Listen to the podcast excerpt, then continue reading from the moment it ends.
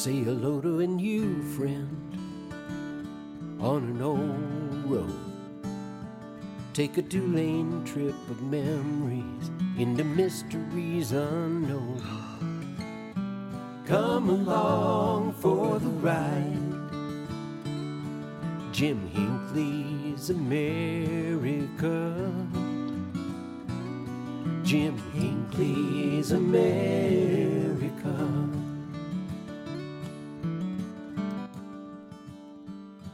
A good morning, everyone. Have another adventure for you from uh, the dark side. Uh, some of the folks we're going to be talking about today, I had uh, a little bit of prior knowledge about, but the Central Park Gang of Tulsa and some of their exploits had no idea until I wrote the book and did the research for the book uh, Murder and Mayhem on the Main Street of America Tales from Bloody 66. I want to give a shout out this morning to uh, our friends at Route Trip USA.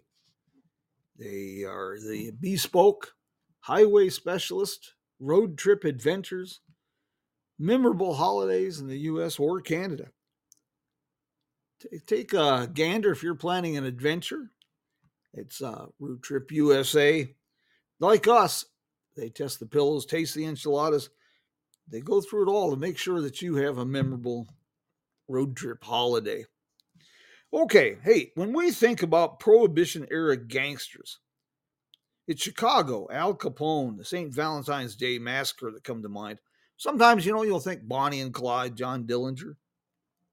Well, Tulsa, however, was where some of the most violent gangsters of this period got their start and they honed their skills.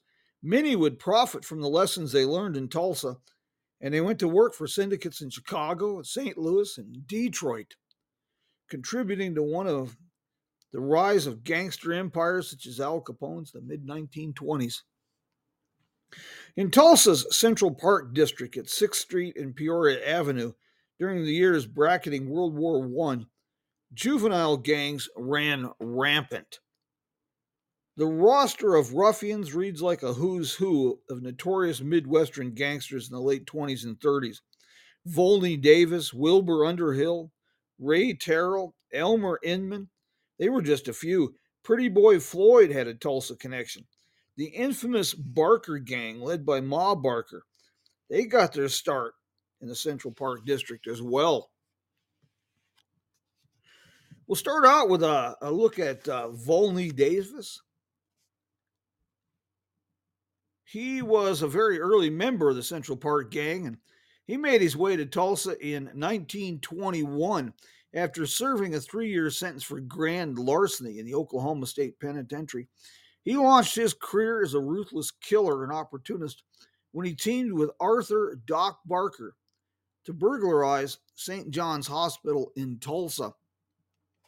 Thomas J. Sherrill, a hospital night watchman, was killed during the robbery. Barker was arrested a few months later, but uh, Davis eluded capture for almost a year. For his role in the robbery and murder at the hospital, he received a life sentence in 1922. Participating in a mass escape from the prison at McAlester, Oklahoma, Davis managed to remain free for less than two weeks. In 1932, he again fled prison, reunited with longtime girlfriend Ed, Edna Murray, also a prison escapee, and they joined the Karpis Barker gang. He was later implicated in the kidnapping of St. Paul, Minnesota banker Edward Bremer, a crime that would result in a second sentence of life in prison. Hiding in Aurora, Illinois, he provided a haven for John Dillinger and Homer Van Meter, after a running gun battle with police, Dillinger left the mortally wounded John Red Hamilton in the care of Davis and Murray. Davis was captured in St. Louis on January 23, 1935, but he escaped the following day. Four, four months later, he was arrested in Chicago, and he would later join many of his former associates from the Central Park Gang in Alcatraz. Uh, another one was uh, about 1910. Arthur Doc Barker, Davis's future accomplice in the Tulsa hospital robbery and murder, moved with his family. George Elias Barker, his father, Kate Arizona Ma Barker, his mother, and brothers Herman, Lloyd, and Fred moved from Missouri Ozarks to Tulsa. By the mid teens, the Barker brothers were well known in the Central Park District for theft, for robbery, assault. They were even linked to several unsolved murders. On July 18, 1918, Doc Barker was arrested for automobile theft, and after his conviction was sentenced to the penitentiary in Joplin, Missouri. On February 19, 1920, he made his escape. A series of robberies in Oklahoma was attributed to Doc Barker.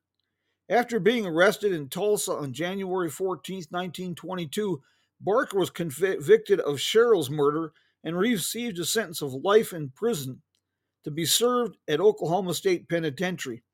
But on September 10, 1932, he was pardoned for good behavior and immediately joined his brother Fred and Alvin, aka Creepy Karpis, on a violent crime spree. Barker was identified as a participant in the robbery of the Third Northwestern Bank in Minneapolis, Minnesota on December 16, 1932, and as the gunman who shot and killed two police officers during the robbery. His brother, Fred, shot and killed a civilian during the robbery. The gang struck again on August 30th, 1933, robbing a payroll of Stockyards National Bank, South St. Paul, Minnesota.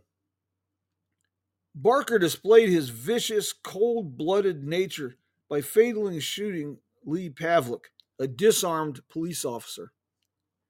Barker was also a principal in the kidnapping of St. Paul banker Edward Bremer and brewery magnate William Hamm. In January of 1935, Barker was arrested in Chicago. After his conviction, he too was sent to Alcatraz. In January of 1939, he was shot and killed during an escape attempt. By the mid teens, Fred Barker was considered a leader of a loose alliance of thieves, crooks, pickpockets, and burglars known as the Central Park Gang. Fred received his first prison sentence in 1927 for burglary. It was in prison that he and Alvin Karpis established their partnership. Released in 1930, Barker and Karpis formed a gang that initiated a crime spree in Oklahoma, Missouri, Arkansas, and Kansas. They were ruthless. In December 1931, Barker gunned down Sheriff C. Roy Kelly and Manley Jackson, a police chief. Barker was also suspected of murdering Arthur Dunlop, Ma Barker's companion, who may have been providing tips to the police. After the kidnappings in Minnesota, Fred Barker and Alvin Karpis hired an underworld doctor Joseph P. Moran to surgically alter their appearance and remove their fingerprints with acid. Moran disappeared shortly afterward. The last time anyone saw the doctor was at a brothel in which he reportedly bragged, I have you guys in the palm of my hand. Then he left with Karpis and Barker.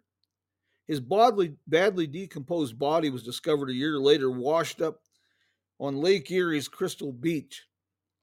On January 16, 1935, Fred Barker and Ma Barker died in an intense gunfight with FBI agents in Florida.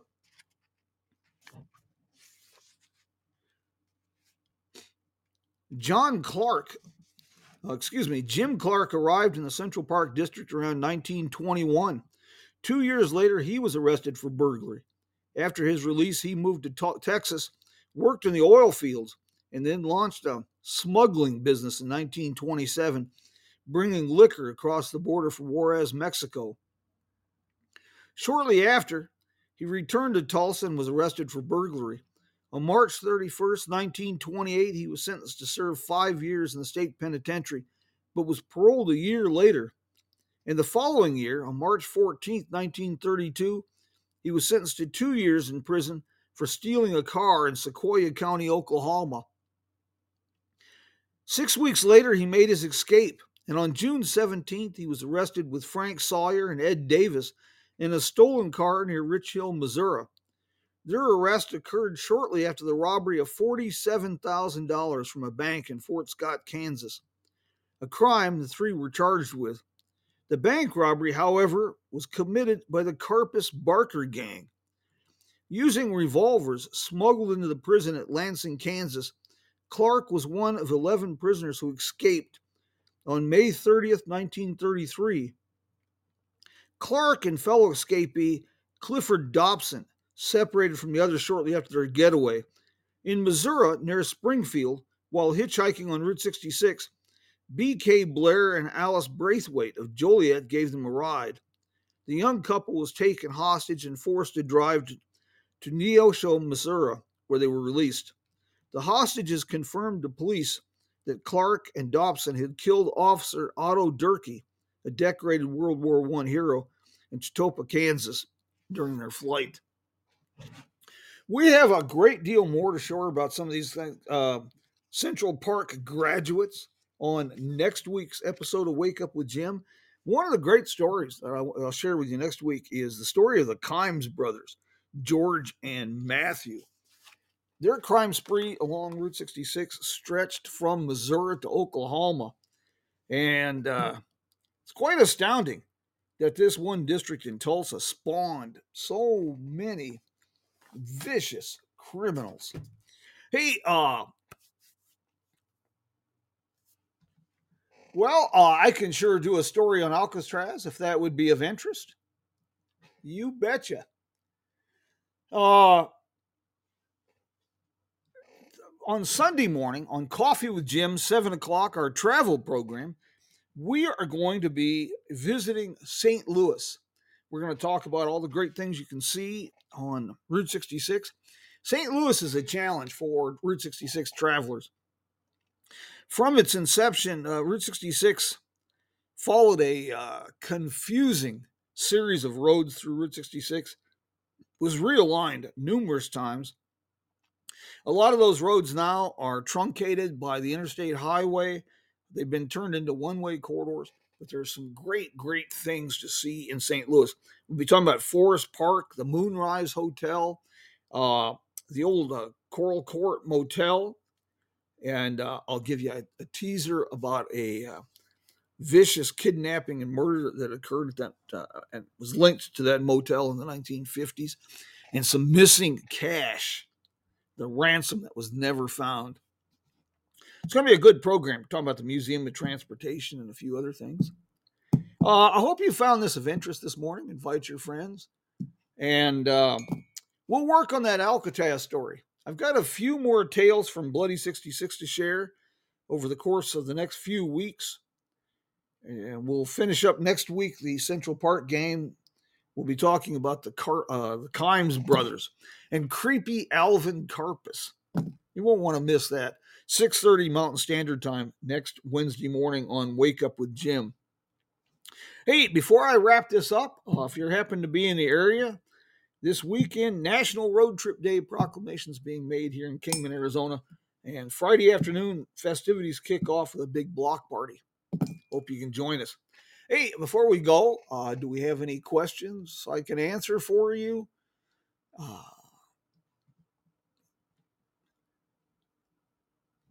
wonderful. How are things in the UK?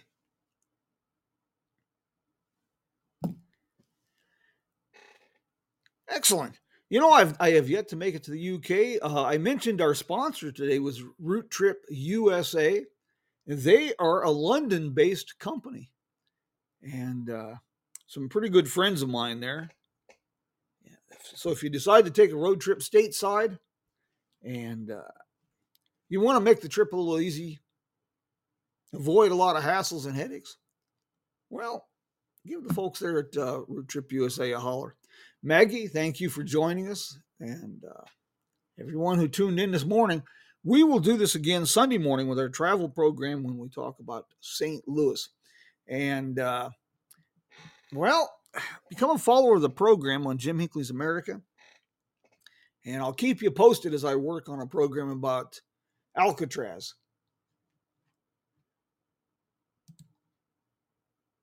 Well, until we meet again, my friends. Vaya con Dios.